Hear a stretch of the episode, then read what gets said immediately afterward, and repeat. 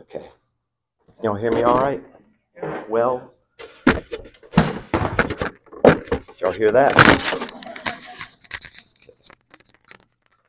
This is complicated.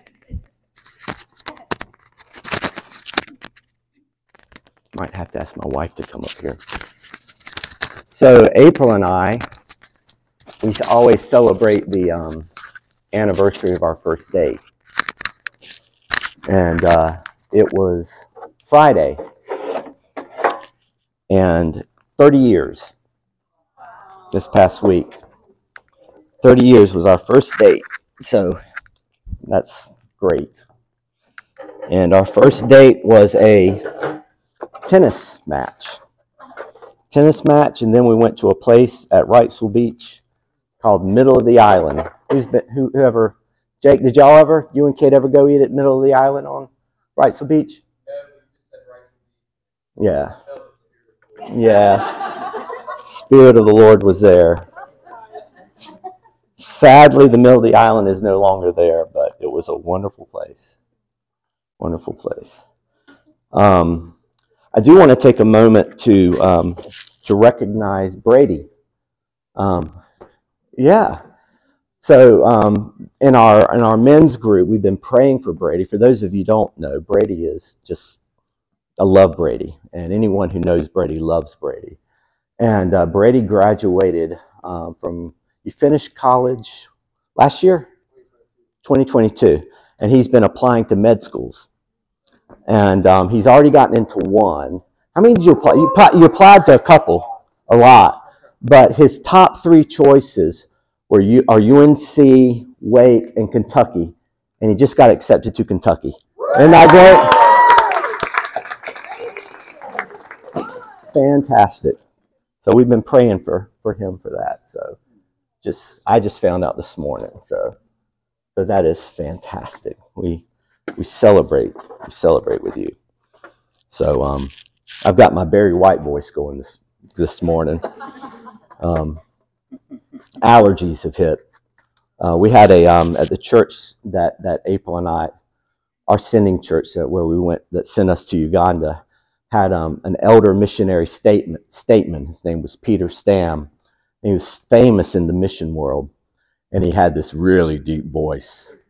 And when I don't have this rich baritone, my voice is a bit nasally, and I used to just wish wish I had his voice.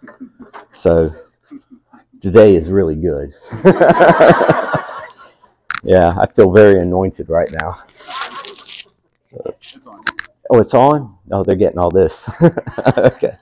All right. So, all right. So, what do I want to talk about?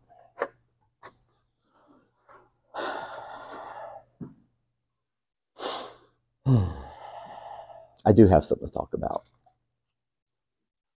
But I, do want to make sure, and we, we've been doing this, and one of the things that, that I, I love the most about, about our fellowship is that we make time to just bask and rest in the presence of the Lord. And um, it's really rare. And, and by saying that, I'm not in any way tooting our horn. Um, but it really is a rare thing to be at a church that is not rushing. And um, just praise the Lord for that. Um, last time I preached, it's, it's been a little while. Um, and if, if y'all were here, I was going through quite a bit, actually. Um, the Lord had really revealed some things in my life, just where I wasn't resting, that revealed a lot of sorrow that I was still carrying and um, that I just still hadn't really learned how to deal with. And in the goodness of God, that really set off what was what has been probably the most transformational season of my life. I can say it has been the most transformational season of my life, and a, a wonderful time of renewal for me um, that I didn't see coming. And um, I want to tell you that the the leadership of this church um, our elders, um, and and and David have just given me just they just let me rest through that time, and it's been absolutely amazing. Just absolutely amazing. They didn't didn't ask me to preach. They just let me rest, and, and just making sure that that whatever the Spirit was doing in my life, that I was given the space to, to just let that let that take primacy in my life. And um, I'm so grateful for that. And it says a lot about what type of church we have. So, um, so we've been talking about um, about mountains, mountains of the Lord, and um, about God on the top of the mountain, right? And about God inviting us up to the mountain. We looked at, at Sinai a couple of weeks ago, and this this invitation that that God at Sinai gave to to the people of God in, in Exodus 19 to, to come up to the mountain. If you remember that you know God's original call to his people was to make them a kingdom of priests, right? Not just to have a Levitical priesthood that did all the work for, for all the, the you know the, the millions of, of the children, but to make them all a kingdom of priests. So what we see at, at Mount Sinai is an invitation for them all to come near. And we see a father who's ready to run down the mountain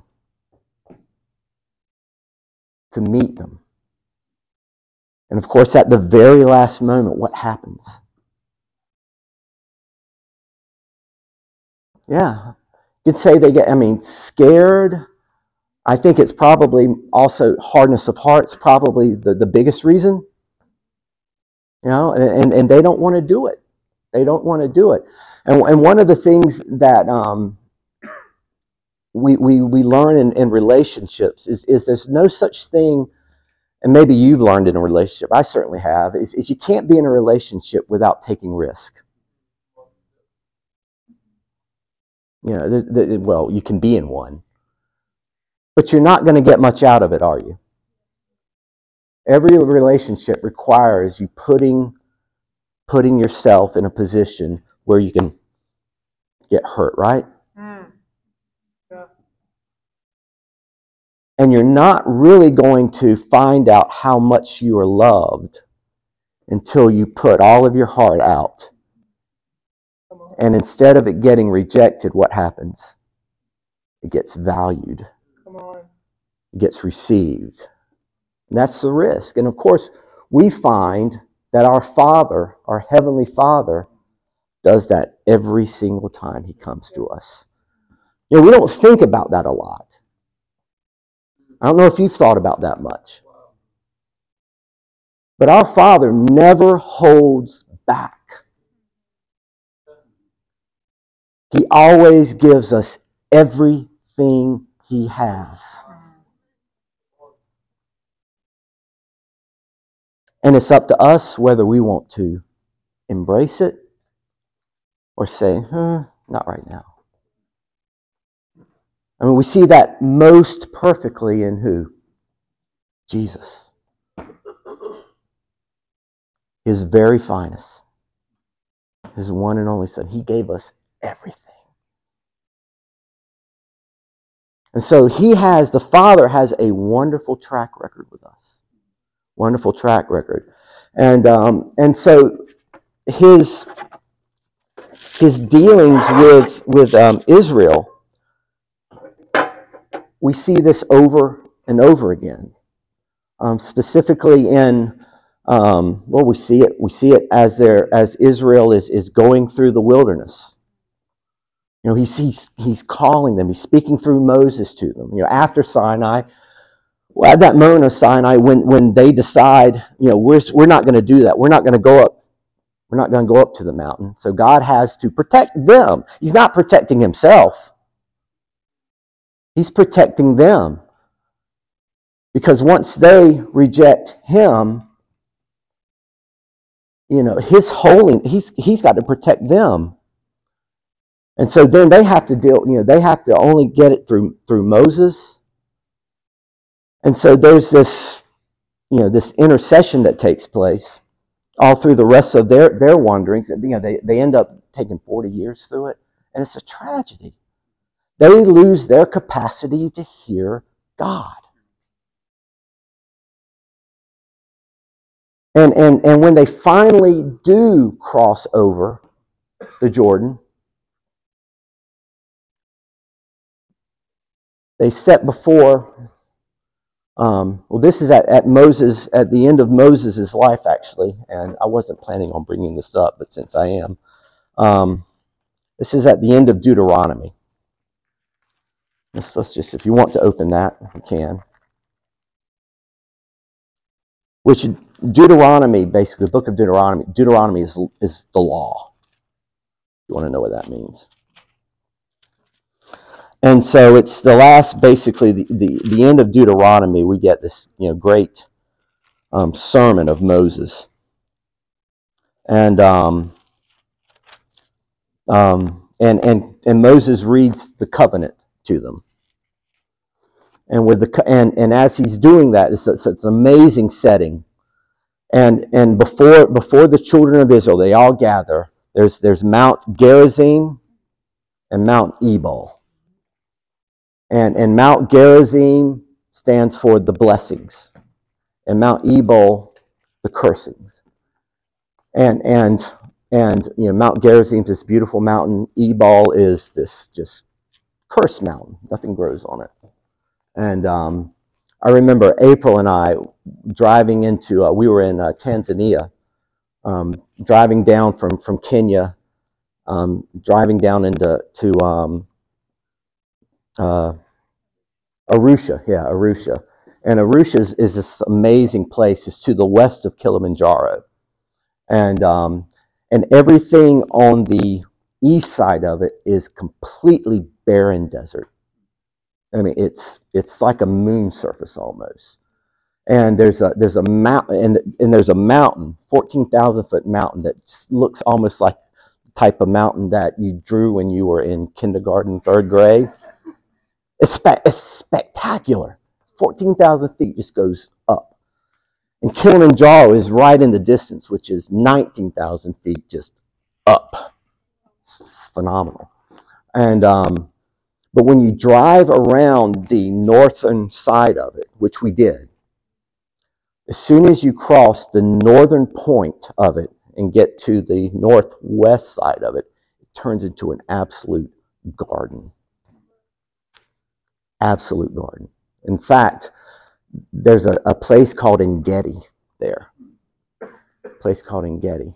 Um, but anyway, it, it, it's at that one marker, it's like it's like Gerizim and Ebal, blessing and curse. But anyway, I digress. Um, Moses says, Today I put before you blessing and curses. Which one will you choose? And of course, children of Israel, what do they say?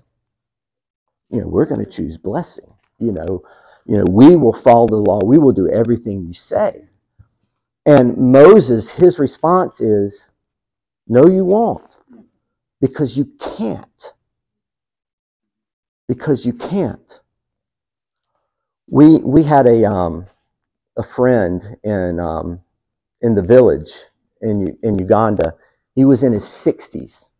He was an old hunter. He used to hunt elephants and rhinos with, you know, with bow and arrow and spears. And he was going to take me hunting. And, um, and this was, um, and well, I wanted to go hunting with him. And we, we were going to hunt like boar, like, well, not boar, warthogs. And um, so I was trying to talk him into letting me go hunting. And he laughed at me. He said, We run very much. You know, he was saying that in, in very broken English. I said, Well, I can do that. He just laughed at me. You can't. just like Moses spoke on that day. Um, but, but, but, and it's, it's really sad because they couldn't. They couldn't. Even though they said they wanted to, they couldn't. They did not have the capacity. And, and, and David has spoken in the last, you know, about three or four, well, no more than three, four weeks ago, um, about what happened when we fell in the garden. When Adam and Eve were in the garden, they had, you know, the tree of life that they could gaze upon, they could, they could eat the fruit. And then they had the tree of the knowledge of good and evil, which they were not supposed to eat on. And of course, as soon as they saw that tree and decided to eat upon, you know, everything, everything went bad. Everything went bad. And as soon as that happened, well, before that happened, they had the capacity not to sin. They had the capacity not to sin. Well, as soon, though, as they ate of that, they lo- no longer had the capacity not to sin. And so when man and the rest of mankind after that no longer had the capacity not to sin. But you and I, once we meet Christ, once we are made alive in Christ, and the Spirit comes with comes in us to live, we have the capacity not to sin. We return, we, we return to the garden. We return to the garden.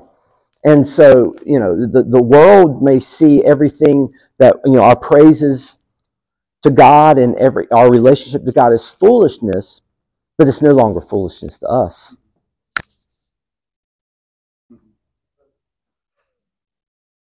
Is it? Because we're able to see that He's worthy to be praised we're able to see that he's worthy to hope in. But the world can't see that. So, so Moses under, you know, understood, had some understanding of this mystery, and understood that the people of God could not, could not remain in covenant with God. And he told them, he told them basically that they were going to fall. I'm forgive me, the allergies I'm gonna have to put this in my mouth, so I'm sorry, I'm trying not to.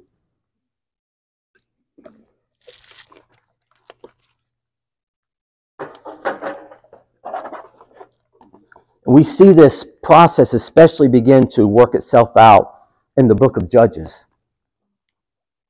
Of it's called the Deuteronomic cycle. And Israel falls away from the covenant and judgment comes. And what happens? The, the nations all around them come in, and they they you know they and it's which is God's judgment. All of the things that Moses said would happen, you know, when they when they break covenant with God. The nations come in, they destroy their crops, they enslave them, and then God would send a judge who would remind Israel of the covenant there would be some sort of renewal, national renewal, and then God in his faithfulness would drive out would drive out the invaders. Things would be good for a while, and then what would happen? They would they would do it all over again. So that cycle just recapitulated itself over and over again. When they finally got a king in Saul, there were, you know, Saul led him well for a while, but then Saul being man, did the same thing. And they got David. He did well for a while, not so good after that.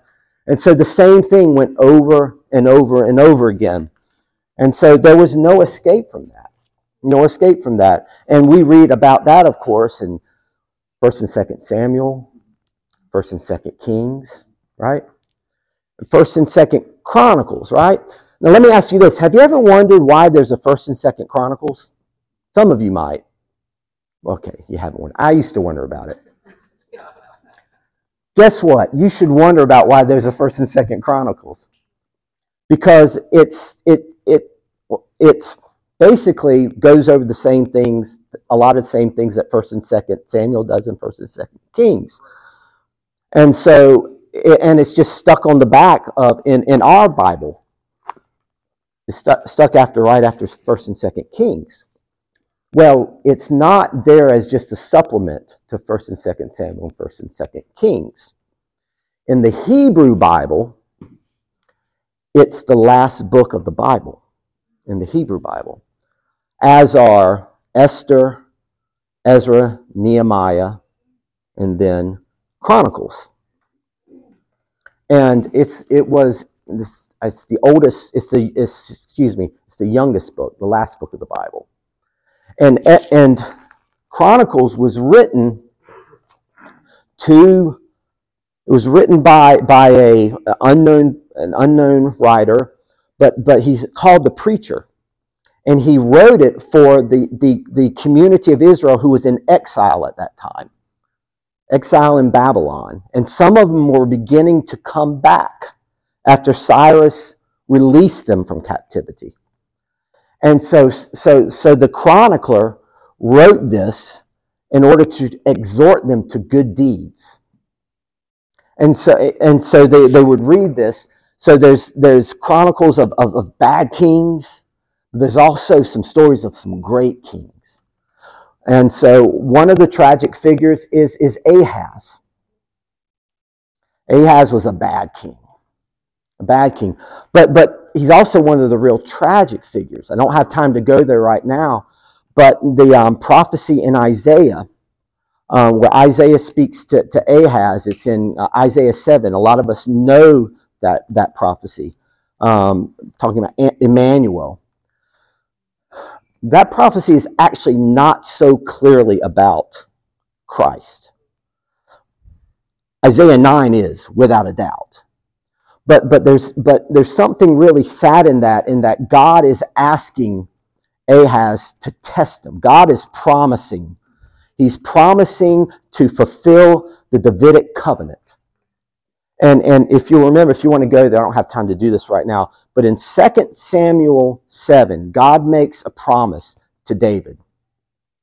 God is so pleased with David. If you remember, David was a man after God's own heart after God's own heart. And, and God, you know, the Father was just said, I am going to make your throne last forever. And through your throne, I will establish forever. And I'm going to put someone on there who's going to be fantastic. Fantastic. Now, he doesn't reveal at that time that, that it's going to be, you know, God in the flesh. But he basically is saying this person is going to deliver Israel from all its enemy, from all times. If what? You follow my statutes. Mm-hmm. Right? So by the time David and Solomon and all the other kings fall them, though, they haven't been doing that, right? But by the time we get to Ahaz, God comes to Ahaz, speaking through Isaiah, and he says, Test me I'm going to do this. And, I, and Ahaz says, I will not test you.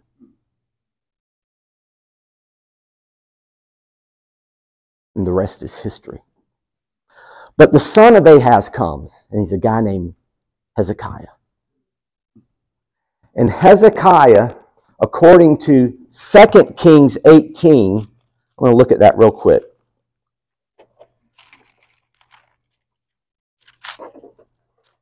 2 Kings 18,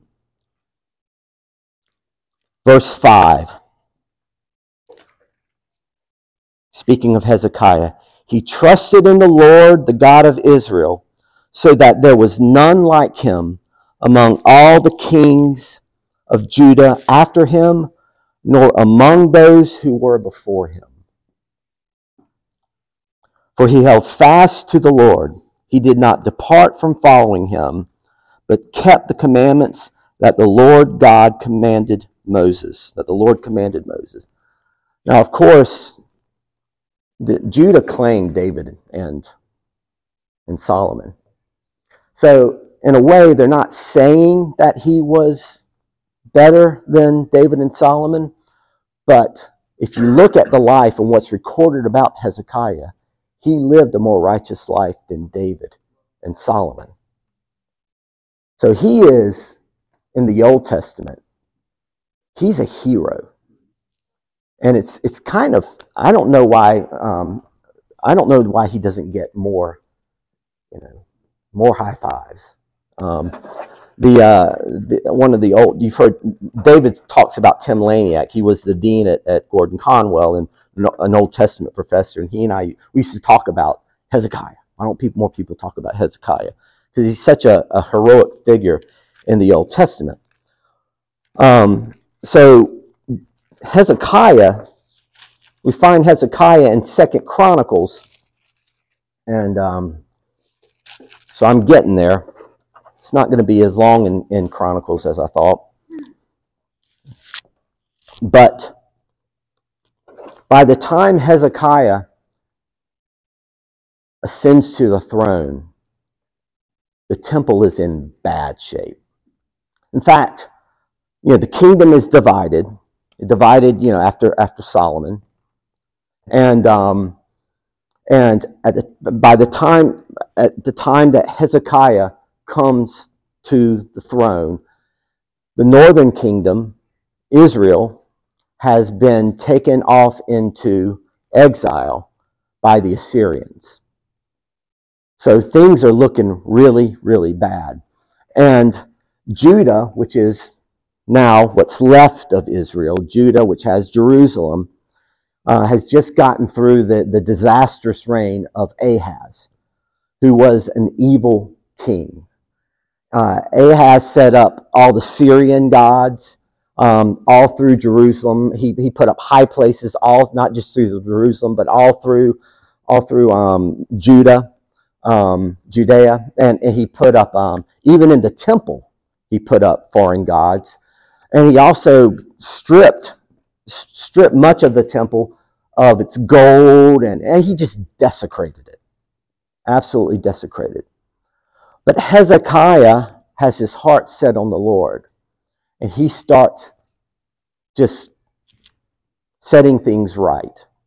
Setting things right. So we find ourselves in, in Second Chronicles um, 29, actually, and um, when he reigns, and he begins immediately to start cleansing the temple. Cleansing the temple. And, and right away, the Lord is with him. The Lord is with him. And um, and so as he restores the temple, kind of a mini revival starts to starts to take place. Sorry, I'm gonna do whatever I just did. Um, and so out out of that mini revival, there's a recognition, becomes this recognition that God is moving. So at, at the end of chapter 29, we read that uh, in verse 36 Hezekiah and all the people rejoiced because God had prepared for the people, because of what God had prepared for the people, for the thing had come about suddenly. And um, as, and and right prior to that, you know, they had been able to you know restore temple temple worship, which included you know, all of the, the, um, the sacrifices, which is not an easy thing to do when you read about all of the animals they started sacrificing. And of course, the priesthood and the Levites, they weren't ceremonially clean. So, um, and, but they went ahead and started doing it anyway. And what we find is that the mercy of God was over them the mercy of God was over them. Just like at Sinai, even though God had had, you know, you know, from Eden, you know, chased Adam and Eve out of Eden and everything that had followed. At Sinai, we see God ready to bring them up the mountain and, and run down and meet them as well, halfway up. and here in spite of all of all of the failure. I mean and, and at this point israel had been a miserable failure let's face it. They were not keeping the law. They were making a, a, a mess out of it. God accepts it. Unless we think that god didn't care about the law abihu and nahab aaron's son the beginning of um, begin in Numbers, we read about them offering strange fire to the Lord, and they get consumed. So God does care about holiness, his holiness, and how we approach them. But what is he more concerned about? Our heart. He's more concerned about our heart. And God is love. He's holy. But he wants to be with his people. He wants to be with his people. And so the elders in chapter 30 decide that we're going to celebrate the Passover. And they haven't done this in a while. And so letters are sent out across not just Judah, but in, even into Israel. And uh, we read about uh, in, in verse 5 so they decreed to make a proclamation throughout all Israel, which is, which is interesting that it, it's not just saying to Judah and to parts of, of um, you know, Ephraim, and, but he says all Israel. And so right there, the, that's where the chronicler is trying to, to, to, to, to encourage the exile community that we're talking about all Israel here. We're Israel, guys. We're Israel, guys. God is doing something. Mm-hmm. And he says that, that the people should come from Beersheba to Dan. And of course, Beersheba is in the nor- was in the northern kingdom. It's the northernmost point of Israel, and Dan is the southernmost point of Israel. So when they say from Beersheba to Dan, that means every part in between. Every part in between. So, so, so the invitation is for, they're hoping for a national revival to come. Everyone comes, that people should come and keep the Passover of the Lord, the God of Israel, at Jerusalem. So the couriers of God went out, and the, the letter says, O people of Israel, return to the Lord, the God of Abraham, Isaac, and Israel, that he may turn again to the remnant of you who have escaped the land from the hands of the kings of Assyria. Do not be like your fathers and your brothers who were faithless to the Lord, the God of the father, the God of their fathers, so, so that he made them a desolation as you see.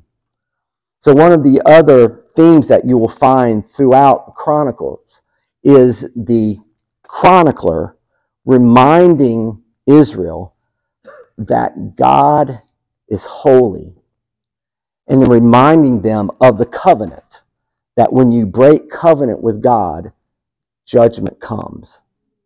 And so there's the conditionality. It's a conditional relationship, which again, it's, it's, it's tragic.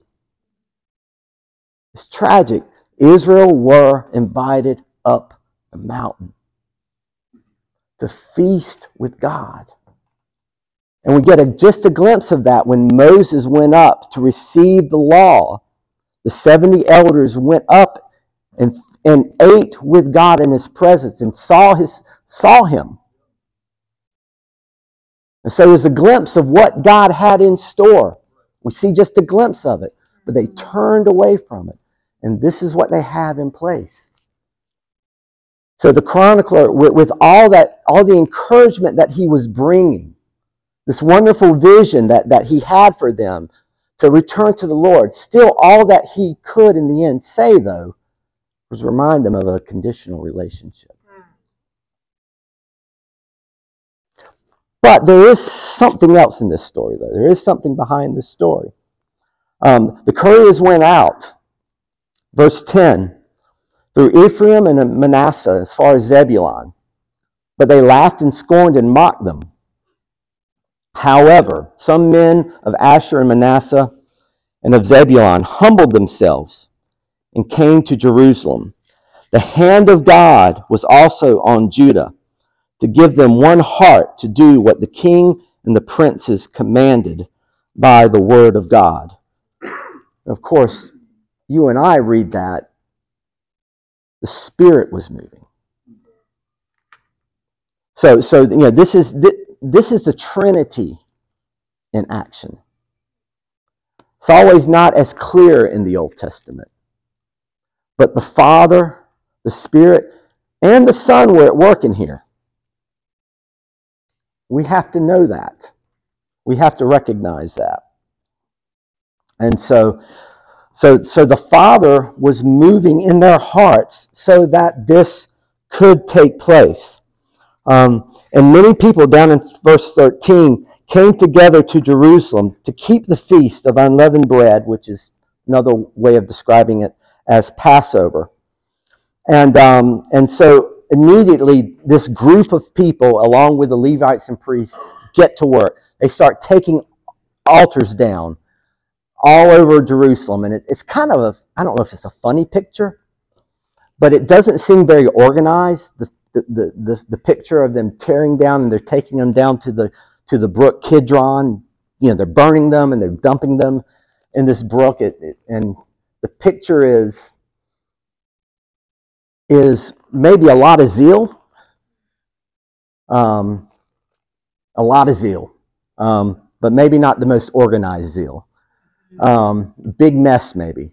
Because while all this is going on, the Levites and the priests are not purifying themselves, but they're tearing a lot of things down, which, I mean, they have to. They need to tear this stuff down.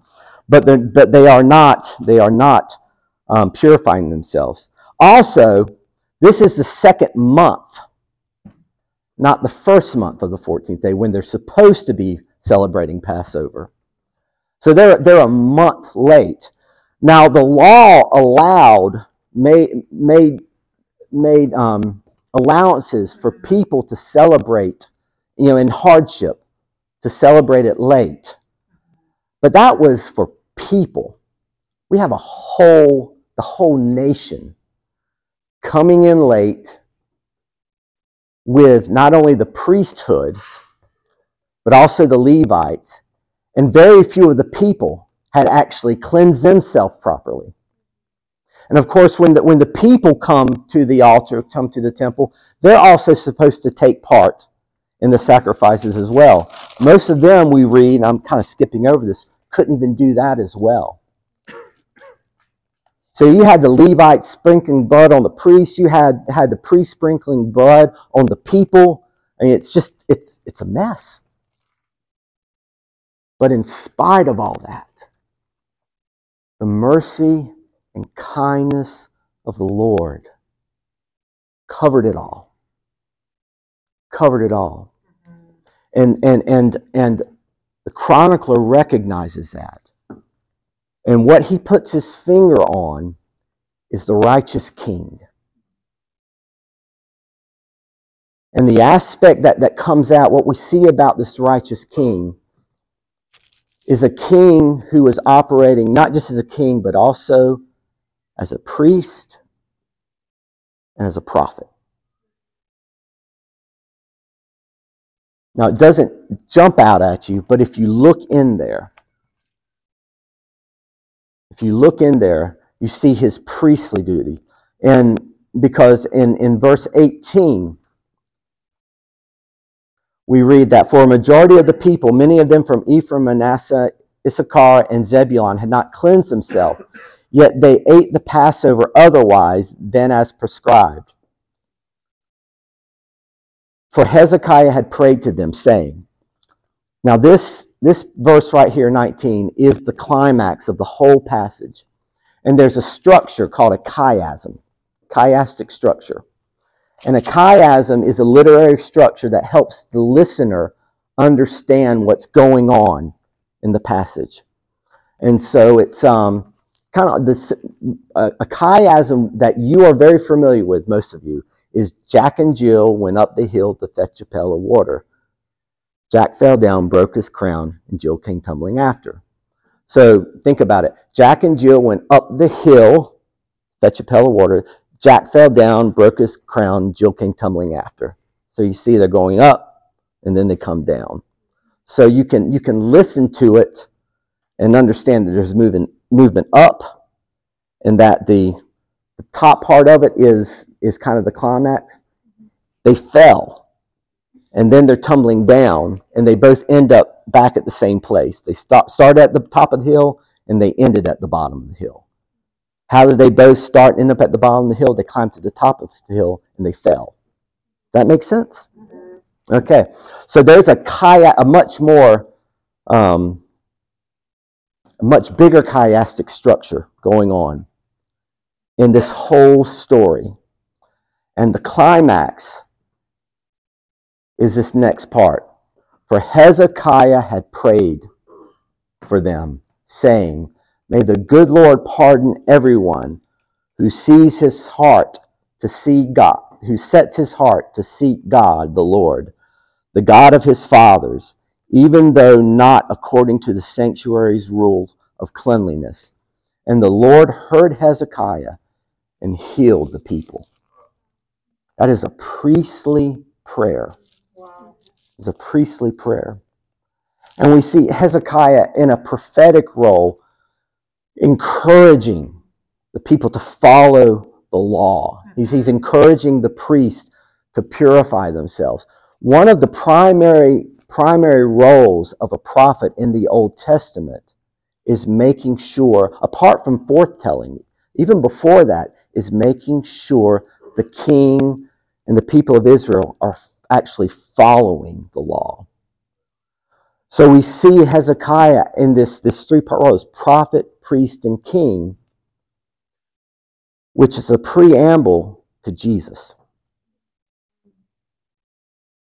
Jesus as the Messiah, prophet, priest, and king. So, I, again, I don't think the chronicler recognized this. But we see this, I think, the Spirit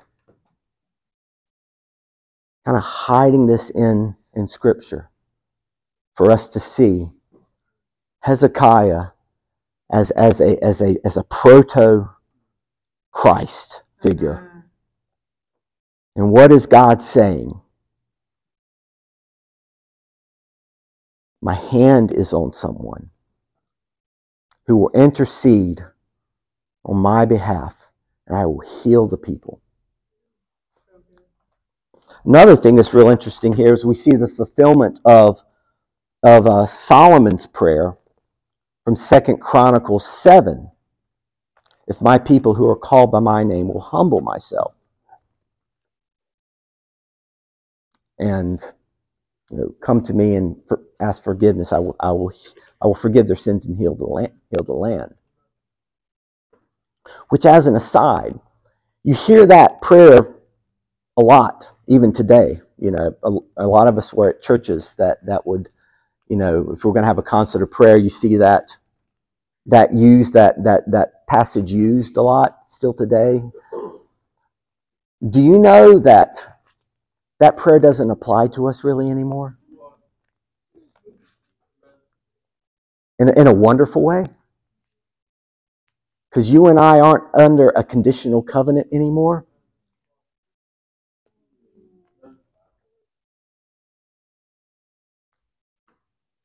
And um, I'm gonna, I'm gonna, I'm, actually, I'm gonna, I'm kind of running out of time, so I want to kind of, kind of, I'm gonna begin to wrap things up here because I could just keep, I could keep going on. Um, it, yeah, as as wonderful as, and again, this is a beautiful story, and I, I would encourage encourage you to to spend time if you haven't spent time in this passage to to look at it because it is a wonderful story of, of the presence and favor of God coming on a man, a person, you know, it wasn't because he's a man, but, but, but becoming on a person, a king, at a very dark time and bringing revival. After a very, you know after a king who was very evil. But it's also a picture of the futility of the law. Because guess who follows Hezekiah? Manasseh, the most wicked, his son, the most wicked of all the kings. Which is, yeah. Yeah. So, praise God that you and I have been set free from that. We have been set free from that.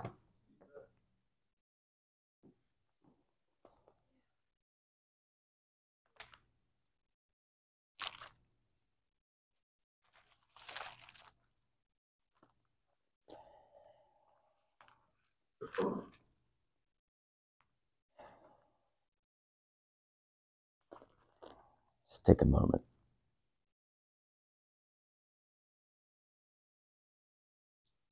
But the law is still all around us. I was taught the law growing up in church.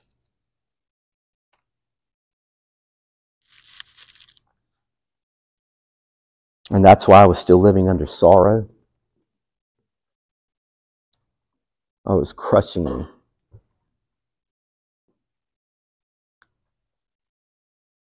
That's why I was still enslaved to, to this a mentality of performance, scared of failing.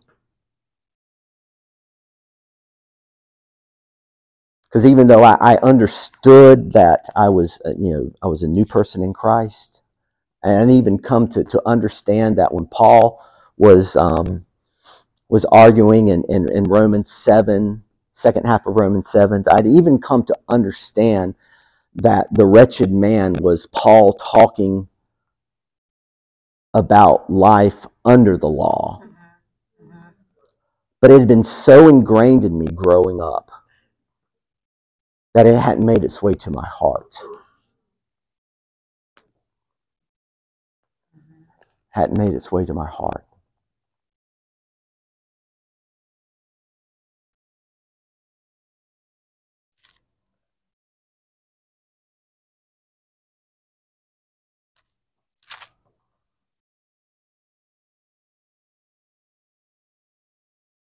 Think that's a question. I don't think.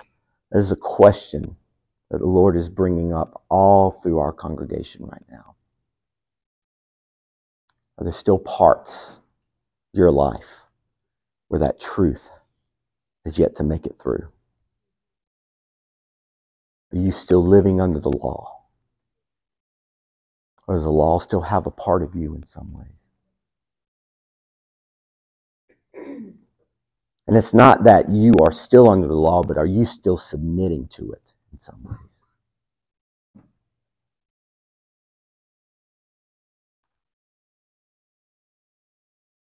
The law of the mind. Thanks be to God. There is therefore now no condemnation for those who are in Christ Jesus. For the law of the Spirit of life has set you free in Christ Jesus from the law of sin and death. For God has done what the law, weakened by the flesh, could not do. By sending his own Son in the likeness of sinful flesh, and for sin he condemned sin in the flesh, in order that the righteous requirement of the law might be fulfilled in us, who walk not according to the flesh, but according to the Spirit.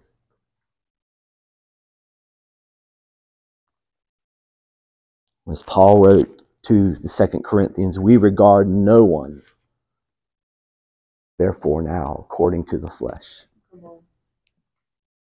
For if you are in Christ, you are a new creation.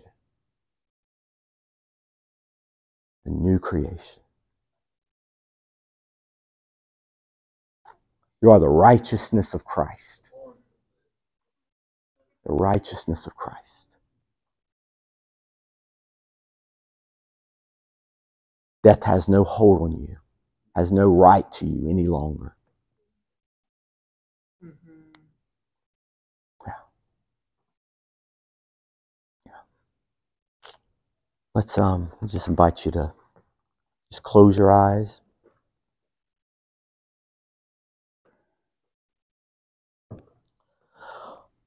Holy Spirit, come.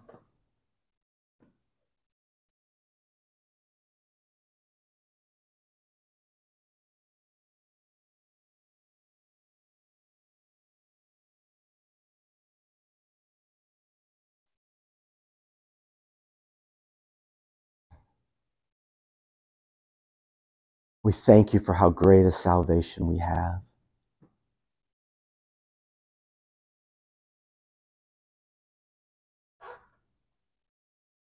We also acknowledge that, that sometimes we don't see it all. There are things in our lives that have, have blinded us. So, Father, I ask right now that there are places and people within this congregation, or even me, there's still, still blind spots, where the law is still at work. Would you reveal it now?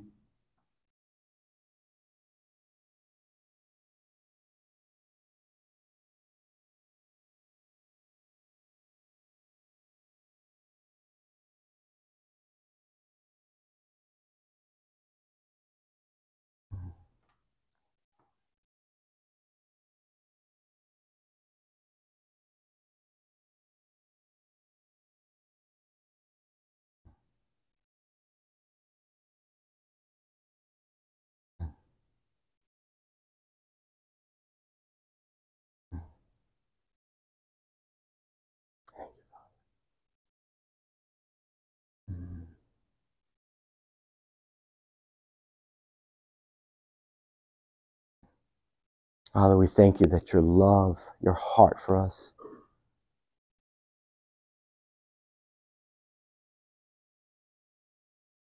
is of a father who can never be disappointed.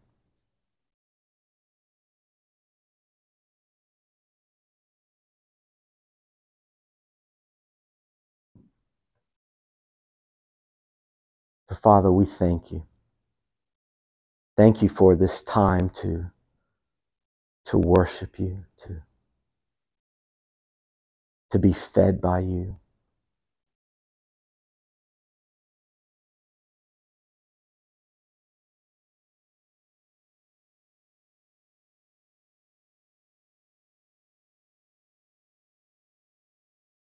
Or to be your body.